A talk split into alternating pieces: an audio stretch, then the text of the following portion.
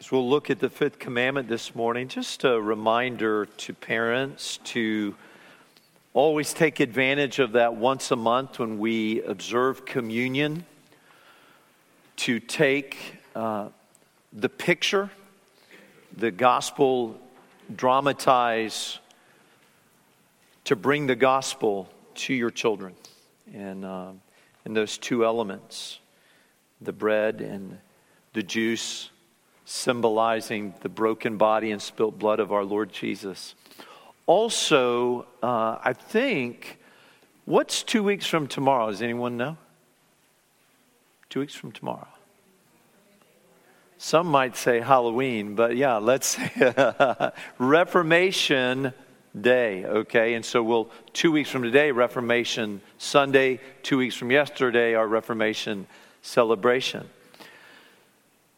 But how about a little challenge for all of us to take 15 days, take the five solas of the Reformation, and just plan to kind of think about, read about, look at passages of Scripture that point to those five solas.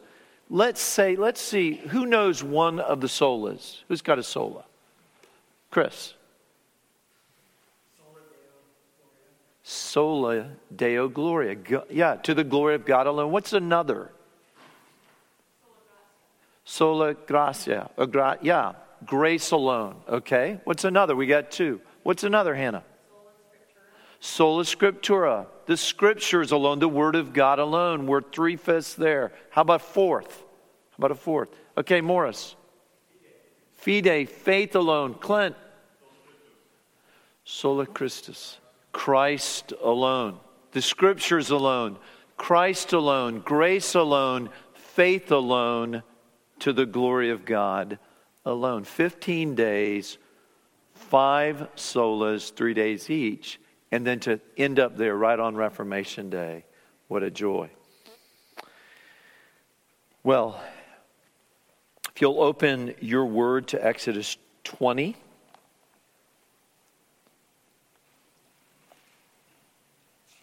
We come to the fifth commandment.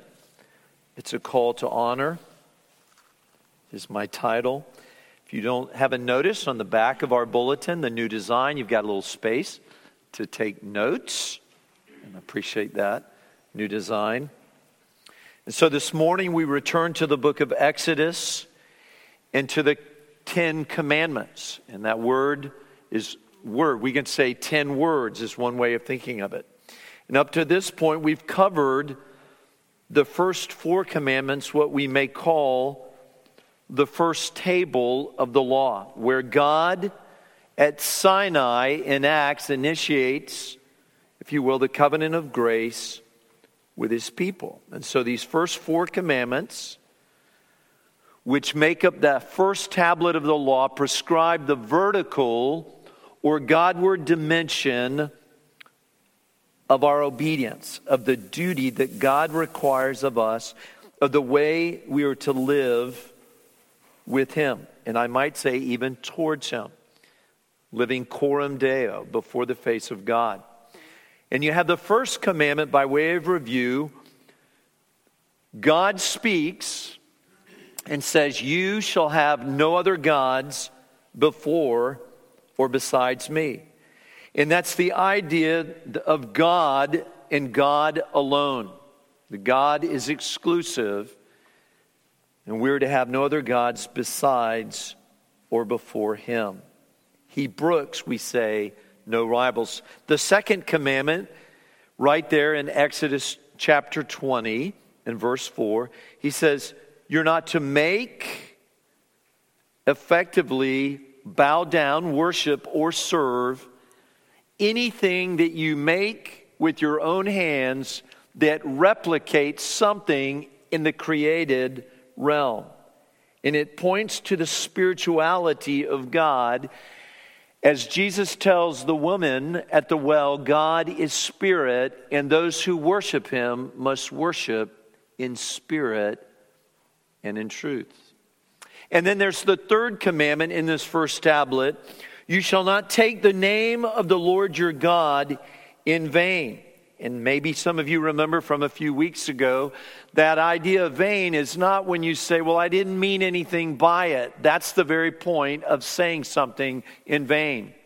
It's trite, it's meaningless, it's making sport of God's name. We're not to take his wonderful name in vain, for his name is holy. No doubt why the heavenly creatures in Isaiah 6 were calling out to each other as Isaiah in the temple has this vision of God Almighty with the train of his robe filling the temple and would say, Kadosh, Kadosh, Kadosh, holy, holy, holy is the Lord. The whole earth is full of his glory.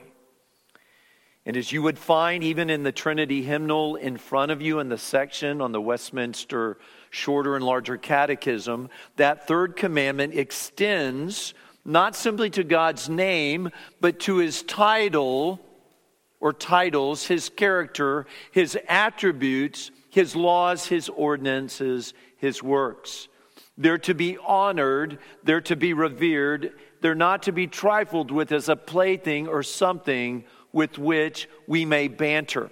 And by the way, as an aside, that's why it excites me to hear of those who've enjoyed going to see the Ark and the Creation uh, Museum, the thing up there south of Cincinnati. I know some of you have seen it.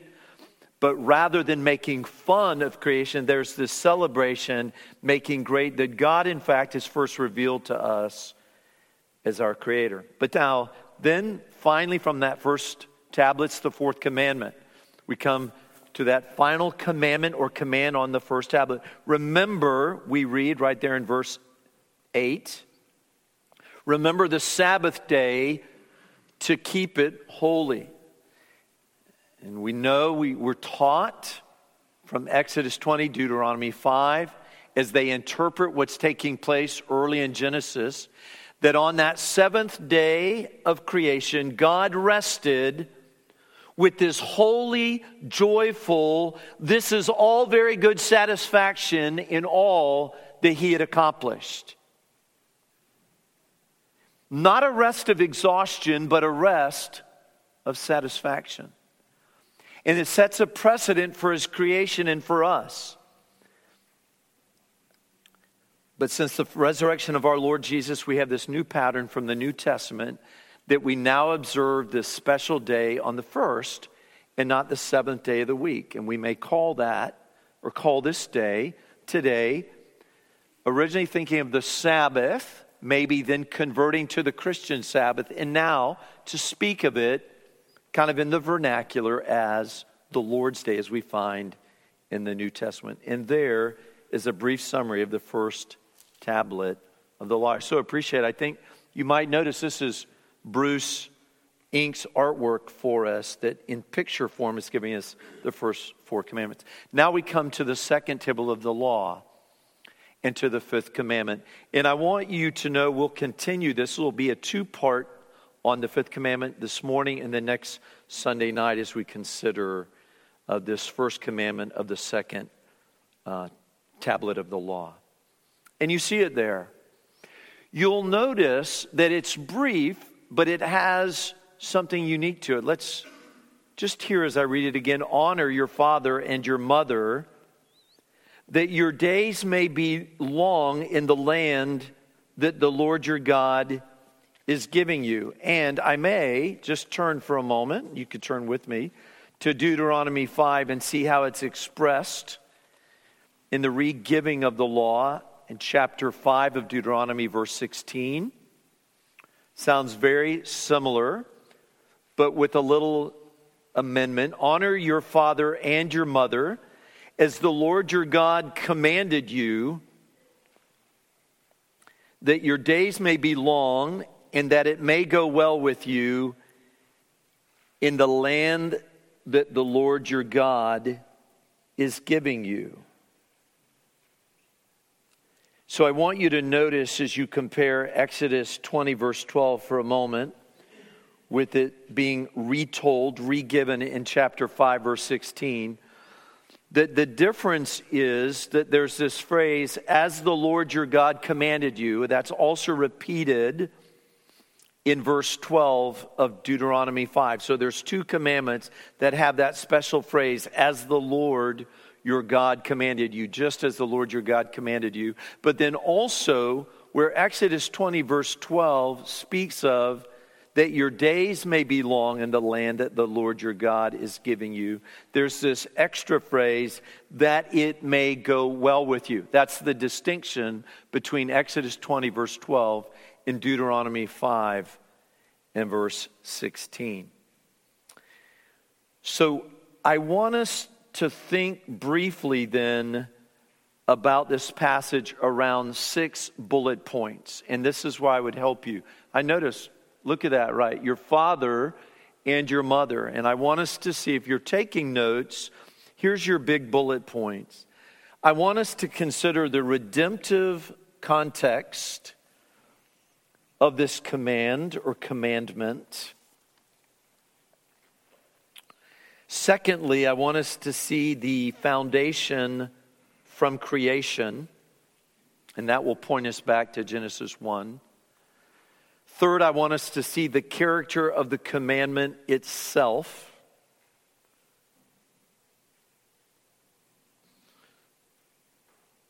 The character of the commandment. Fourth,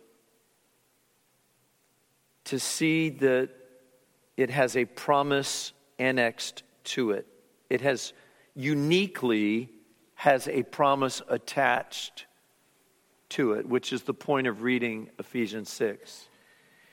Fifthly, I want us to see how this has New Testament expression because you'll notice that the commandment comes to us with honor your father and your mother, but Paul introduces it explicitly with the idea of obedience which makes you think that as the church at Ephesus or even the church at Colossae was having this parchment read, you can imagine, just like Grace Baptist Church of Taylor's, there were children. There were children to whom obedience, or of whom obedience was required to their parents, was there. And then the sixth thing I want to do is show what making honor easy looks like or I might say easier. Easy is not really what I mean to convey, but easier. So, number one, the redemptive context. Number two, the foundation from creation. Number three, the character of the commandment. Number four, the promise annexed or attached to the commandment. Number five, the New Testament expression of this commandment. And then lastly, to see how making honor easy, and that's a special word to parents. Now, I think it points out that we all must remember as we come to this commandment that moms and dads, I want to caution you to avoid the temptation to think this is for my kids. Everyone, if you're here, you are someone's child. You have parents. Studies have shown, we like to smile and think about that if your parents did not have children, it's unlikely that you will have children either. Okay? So you and I are children. We're simply children of different sizes. Okay? So, moms and dads, whether you're my age and your parents have gone home to be with the Lord or have died, or whether your parents are still living and they're in their 70s, 80s, 90s, or 100s, or whether you're five years of age or you're eight years of age in here, children of GBC, Pastor Mark is not bringing this message this morning to beat you, to take the word of God like a bat and beat you with this, okay? This, the word of God, has application for all of us, for children of all sizes. And it has application for us who have had parents who have been less than righteous examples of parents. And so at the end and between later and then next week, we'll have a word of encouragement to those who have had difficult or currently have difficult, absent, aloof, neglectful, or even evil parents. And I've, I've actually interacted with a few of you to think through that a little bit because I, we want to acknowledge that last week when Pastor Mark was preaching from Psalm 68, he brought a message that really stirred our hearts. I think for some of us was very encouraging, and for some of us was very saddening as he spoke about the ideal, uh, the, the pre fall ideal and the post fall real of the experience of fathers. Well, first, then, to this text, let's consider the redemptive context. And the redemptive context is really set for us in chapter 19, and that is where God is preparing to meet with and speak to his people. And he's got this representative, Moses.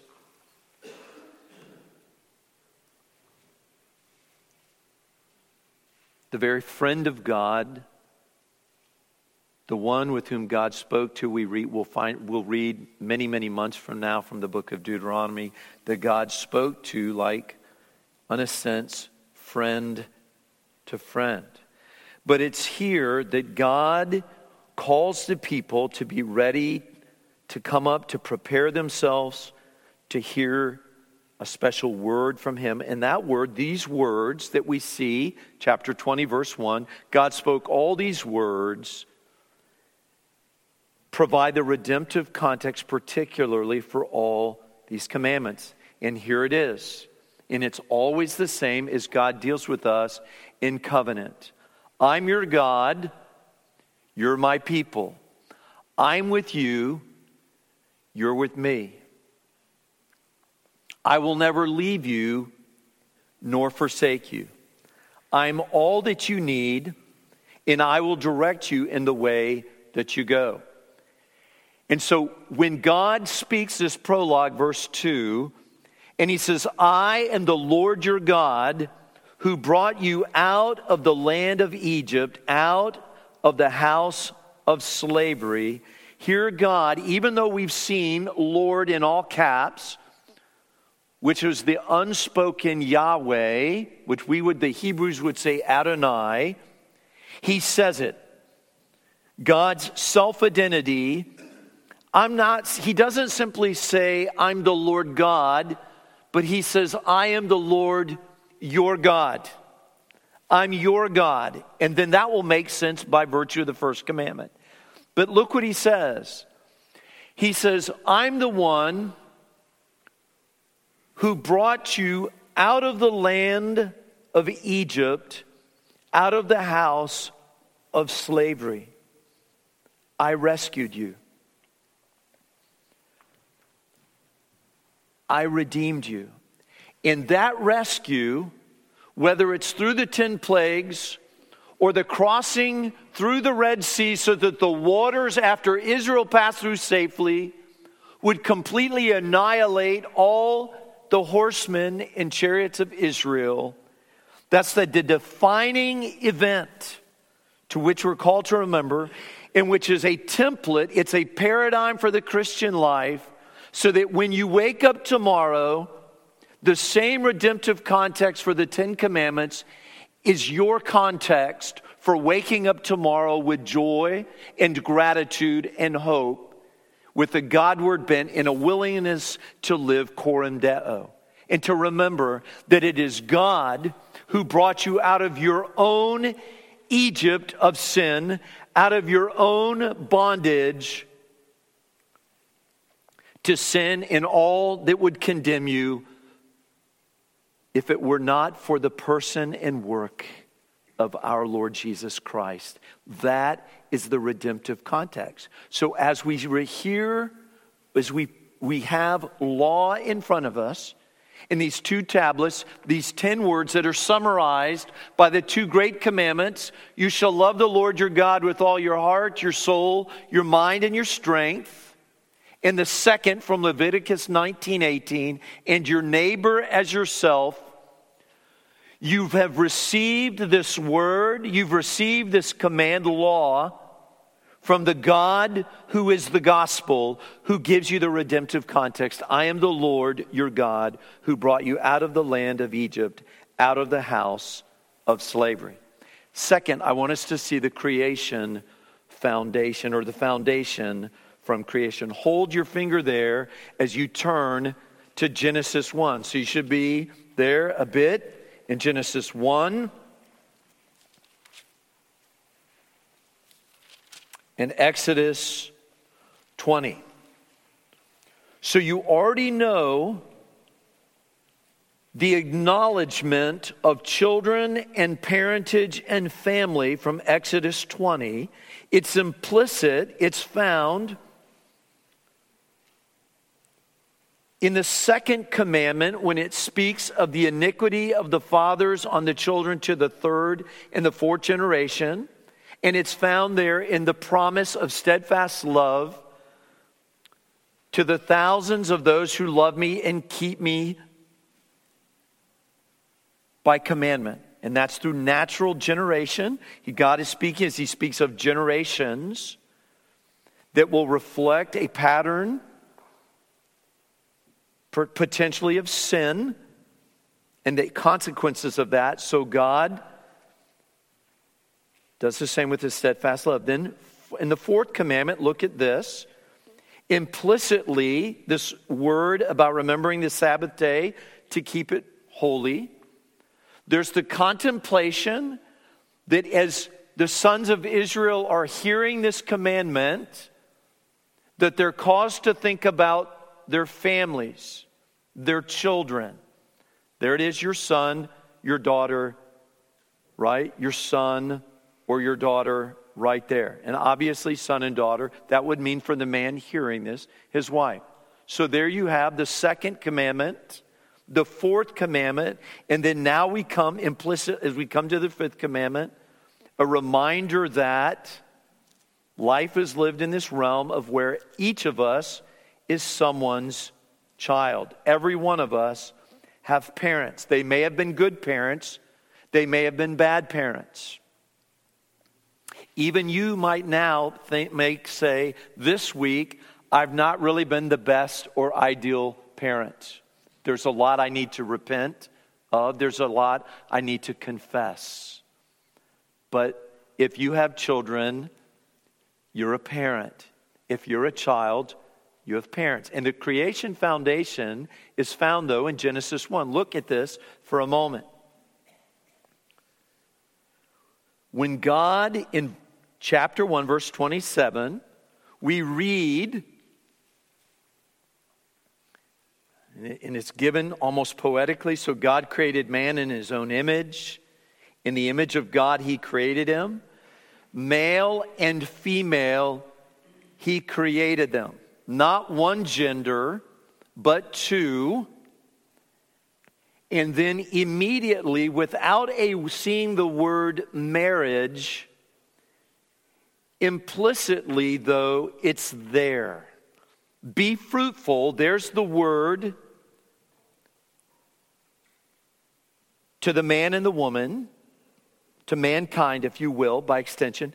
Be fruitful under this canopy of blessing, under this distinct sexuality maleness, femaleness, that in ways that ha- are shrouded a bit in mystery, that reflect being made in the image of God, God says, Be fruitful and multiply and fill the earth and subdue it.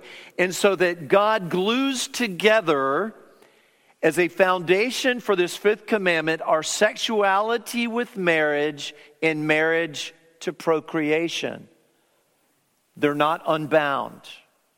So that we, from the outset, the original design, and this not guaranteeing that every person is married, that our sexuality is reflected in marriage, not uniquely or only exclusively, but that's connected as a principal design, and then marriage to procreation. And so they're to be thought of in connection. That's the foundation from creation so that there are parents and there are children. And that relationship then is governed principally by this one commandment.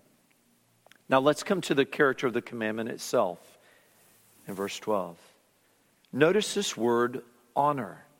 And in fact, even in the title of the message, it's a call to honor. But if you think about it, honor is not unique to this parent child relationship or children to parent. Imagine for a moment, try to recall to your mind some of the passages where you find this theme of honor in the Bible. Some of you may think of it. Maybe you could even shout it out. I'm not afraid if you want to do that. Okay, you can do it. We're to honor the Lord with the first of our what? Wealth. In 1 Samuel chapter 2, God gives this word and he says this. You can look this up. I'm going to give you a couple of references. A quick survey of the pages of the Bible. You'll find this as he's speaking, right? There's a man of God that comes to Eli the priest whose sons are really misbehaving. And this man says to Eli, he says this. He says, Far be it from me, for those of God speaking, for those who honor me, I will honor. Those who honor me, I will honor, and those who despise me shall be lightly esteemed. From the book of Proverbs, before honor comes what? Before honor comes humility. Turn to the book of Romans for a moment.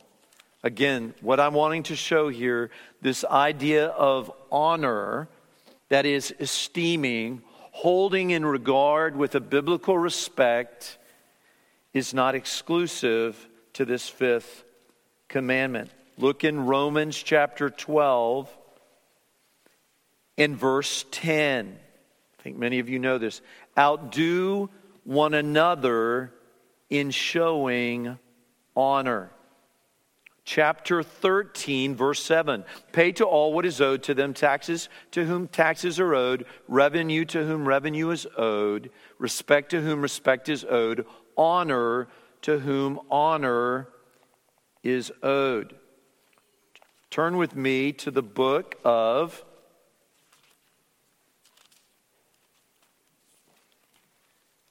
Hebrews.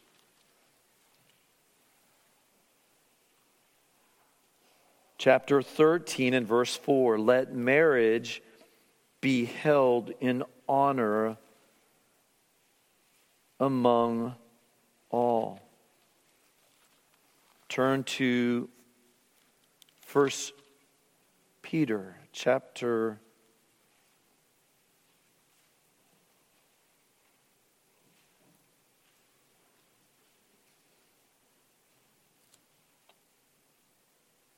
2 and verse 17. I love these very simple commands.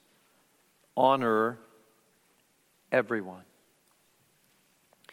deal with one another in a way that shows respect, that shows gentleness, that reflects love, that reflects a Christ like care. I want you to notice then that care, honor is a theme, is not exclusive to this fifth commandment. It's a duty broadly across the pages of the Bible. And so, kids, this morning, as you hear, honor your father and your mother,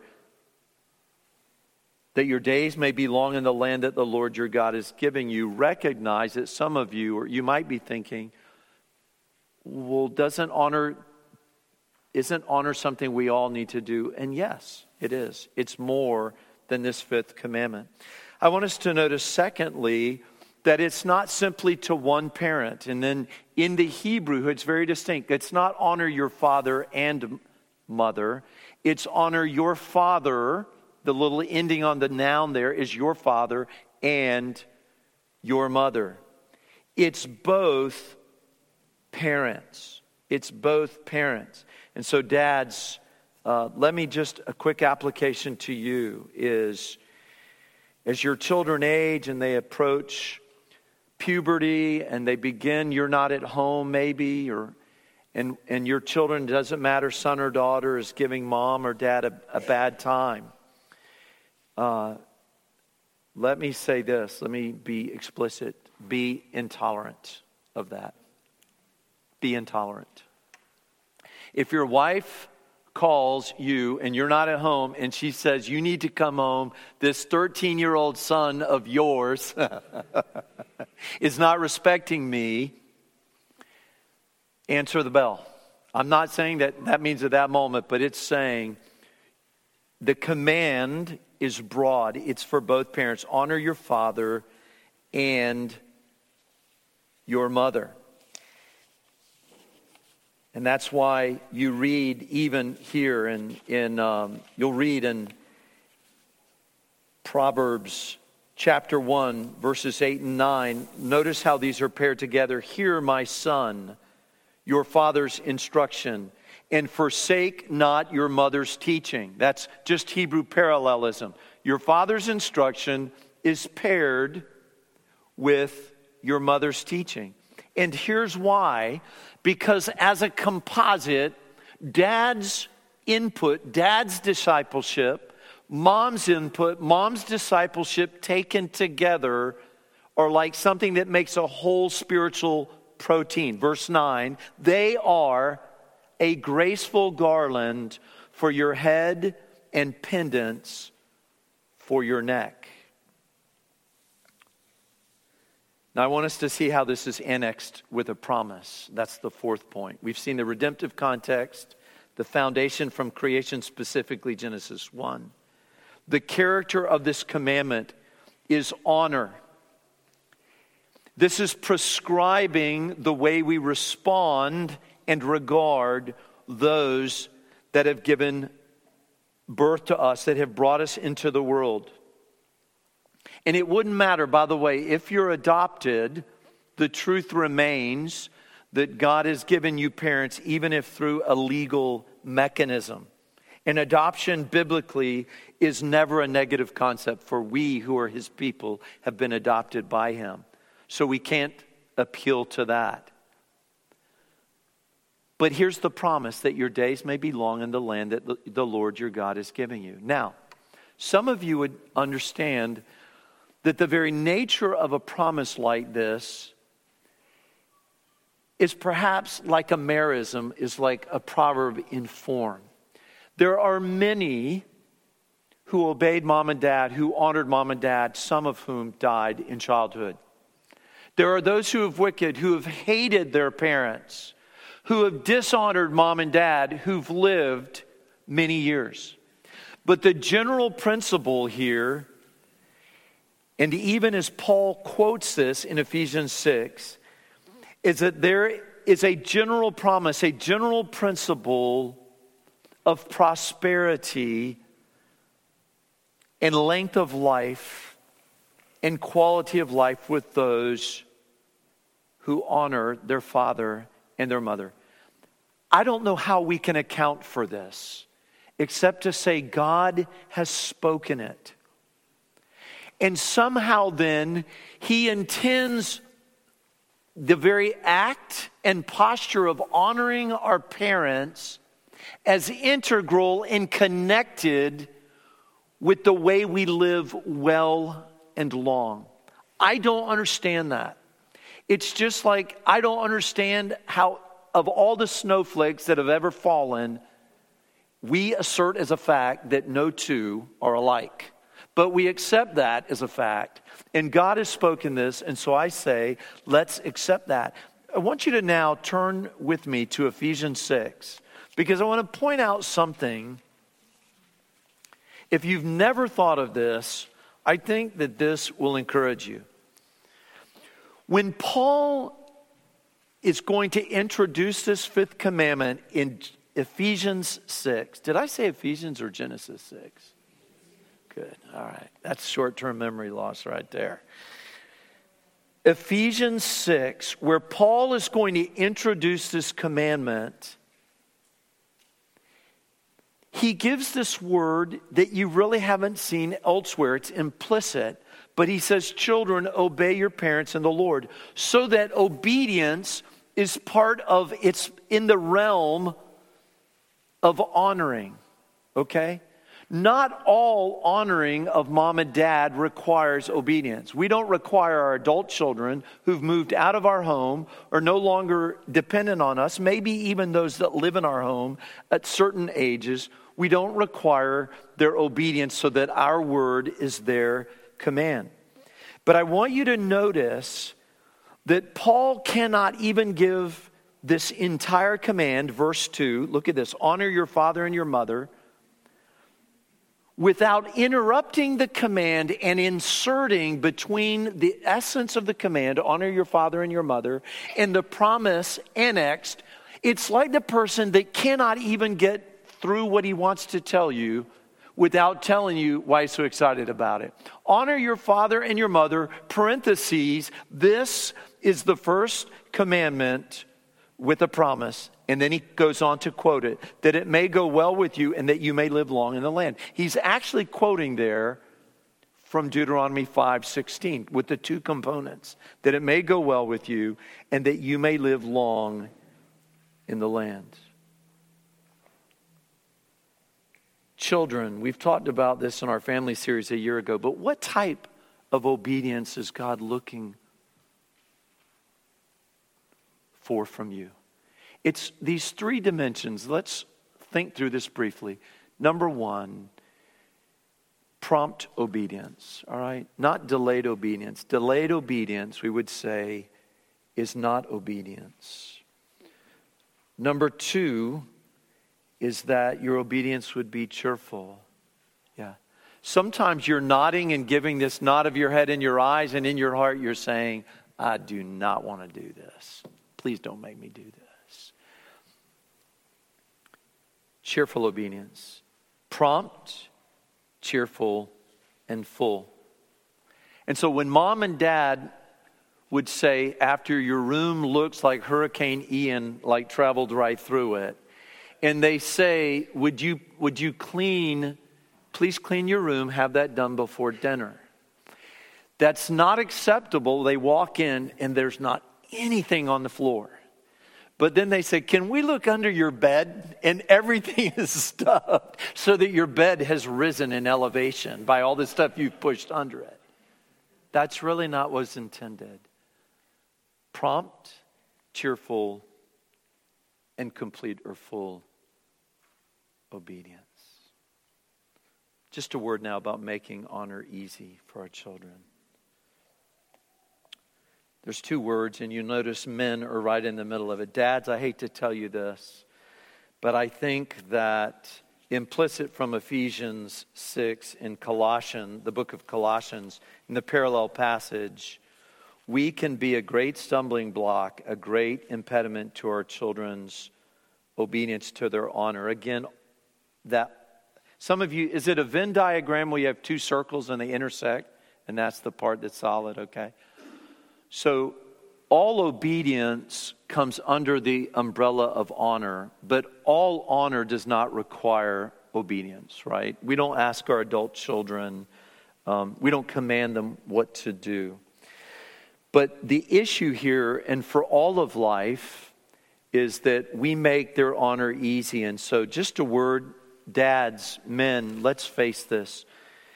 It is our anger it is our provocation of our children that will be an impediment to their obedience, to them honoring their mother and you. And so rather than provoking them to anger by potentially doing for them what they have the capacity to do, or demanding of them what they do not yet have the capacity to do, frustrating on both accounts, or simply having them being on, them being on the receiving end of our anger, we make honor difficult. And so, how will we make their honor more easy? It's to be diligent to model the very things that we're asking of our children. if we want our children to be respectful, do they see us being respectful and gentle in our speech with others? If they want us to be, if we're asking our children to be orderly and taking care of their things, do we model that? If we ask our children to be on time and thoughtful of the time of others, are we prompt? Are we on time? Are we timely? Are we perpetually late and rushing around? If we would want our, ch- our children to be forgiving and bearing with their siblings, do we bear with them? Do we model the very behaviors and attitudes we expect from them? Just a word now, and we'll take this up more next week. That's our basic message I wanted to open up this and do an exposition of Exodus 20 and verse 12. But just a word of caution, but particularly encouragement to those of you with difficult, with absent, with aloof, with neglectful or evil parents. And again, I interacted with a few of you about this. How would you respond to this message? How do you respond when you read the single command that prescribes your response to your parents and the very thing that it calls you to give is the very thing that you think and you believe they do not deserve? What do you do? sometimes when you pastor, and Pastor Jamie and I have talked about this, sometimes you speak to things that you've not yet experienced. You have to talk to others, and you have to enter into their hurts and pains and understand the grief that they've experienced.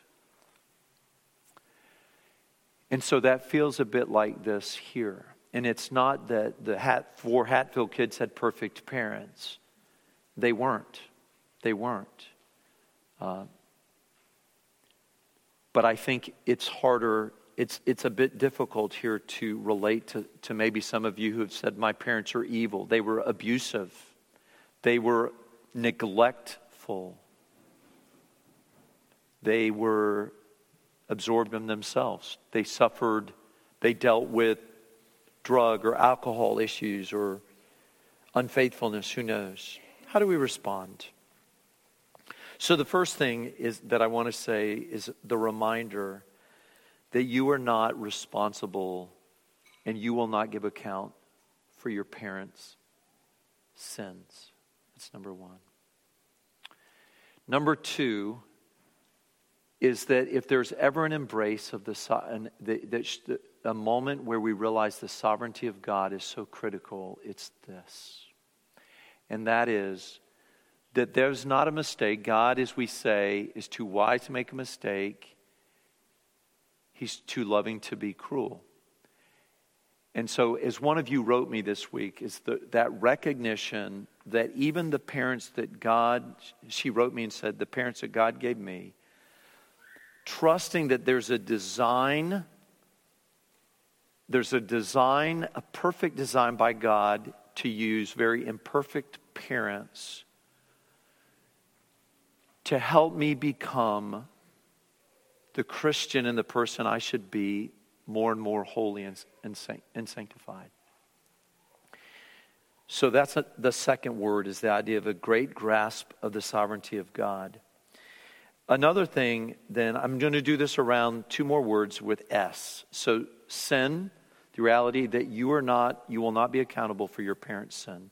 Number two, you must affirm the sovereignty of God with respect to your parents' failings. Number three is right out of 2 Corinthians 12. You know in 2 Corinthians 12 that Paul begged the Lord to take away something that plagued him. And he asked that God would take care of that three times. And he didn't. Paul says in 2 Corinthians 12, verse 8, three t- times I pleaded with the Lord about this that it should leave me. But he said to me, My grace is sufficient for you, for my power is made perfect in weakness. And so I would combine the word sufficiency and sufferings together to say that perhaps the Lord, by the imperfect, by the inadequate in terms of earthly parentage, points you to the perfect, and so that in your suffering you might find the sufficiency of God, your Savior. And then the last, in terms of S, as we think of this, a word, is that if it drives us to prayer and to supplication, that if we, just a word to you, and even one of the gals I interacted with this pointed this out, and we know this to be true. When we move towards someone, in the case of our parents, if we like our enemy or even a brother or sister in this church, someone you feel like oil and water, like I just don't understand that person if we come and we begin to pray for that person and say, God, soften my heart, do them good, and you begin to pray for their good, for God's kindness and blessing in their lives, that God's purpose in their lives would be fulfilled, that His mercies would be new every morning for them. There's something about raining, R A I N I N G, raining prayer on behalf of others and storming the gates of heaven, that that rain seems to come and soften our own hearts for those whom we pray, even our enemies. And so when I think Jesus says, Love your enemies, it's not surprising that he says, Pray for those who persecute you, so that love and prayer are never separated. The point of the law is not only to reveal God to us and the excellencies and the perfections of his character, not only to give us a standard of righteousness by which we shall live, but for us to cry out and say, How can we do this? I can't do it. And there was one who did. And as even as Pastor Mark Chansky preached a week ago from Psalm 68, and he talked about the hope that there is in Christ. Kids, I want to say this. Some of you are very aware of how you struggle to obey mom and dad. Some of you maybe are just getting a sense of that. Maybe some of you adults, you think, I've not really honored mom and dad. I don't call them like I should. I've, I, I'm not there I haven't expressed care for them and intersected their lives and reached out and invited them to our home. I haven't gone to their home. I haven't thought of their anniversaries and birthdays. And there are things I've really failed in honoring my older parents. We come and we hear John's words in 1 John where he says, If anyone sins, we have an advocate with the Father, Jesus Christ, the righteous. The law, Paul says in Galatians, is like a tutor that's designed to bring us to Christ and to make us feel our need that we are lawbreakers and we desperately need a law keeper. And we have that. John says in 1 John 2, verse 1 where he writes, My little children, I'm writing these things to you so that you may not sin. But if anyone does sin, we have an advocate with the Father, Jesus Christ the righteous. And so that the Son of God came to save those who have disobeyed their parents. The Son of God came to save those of us who have not honored our parents as we ought. And that is great news and you never remember, you never take law and separate it from the gospel. These two must be paired. You only understand one in the light of the other. The gospel saves us that we might be those who walk according to the commandments of God as slaves of righteousness. But the law reveals not only God to us, but He reveals not simply the sin from which we need to be saved, but for the Christian, then the law reveals for us with great joy that just the obedience that Jesus Christ gave on behalf of us, His people. It's a matter of honor, it's a call to honor, my friends. As we close, I want to remind you that we cannot do this by ourselves. You look at this commandment, and, and, it, and it, it's so breadth. It's so there's so much breadth to it. All that can be done to honor our parents, from communicating with them to supporting them to obeying them when our children in their home, to remembering their joys, helping them in their weaknesses, speaking well of them even when they've died not highlighting their failures, but even forgiving their sins. There's so much. God, help us in this call to honor. Let's close for a moment in prayer. Father, thank you. Thank you for your word. We wait for you. On your word we will rely. Who is sufficient for these things? We need your grace and your help. When you say honor your father and your mother, we pray that we have an understanding what that looks like from the littlest child here to those of us who have older parents. We ask for your help and your grace. In Christ's name, amen.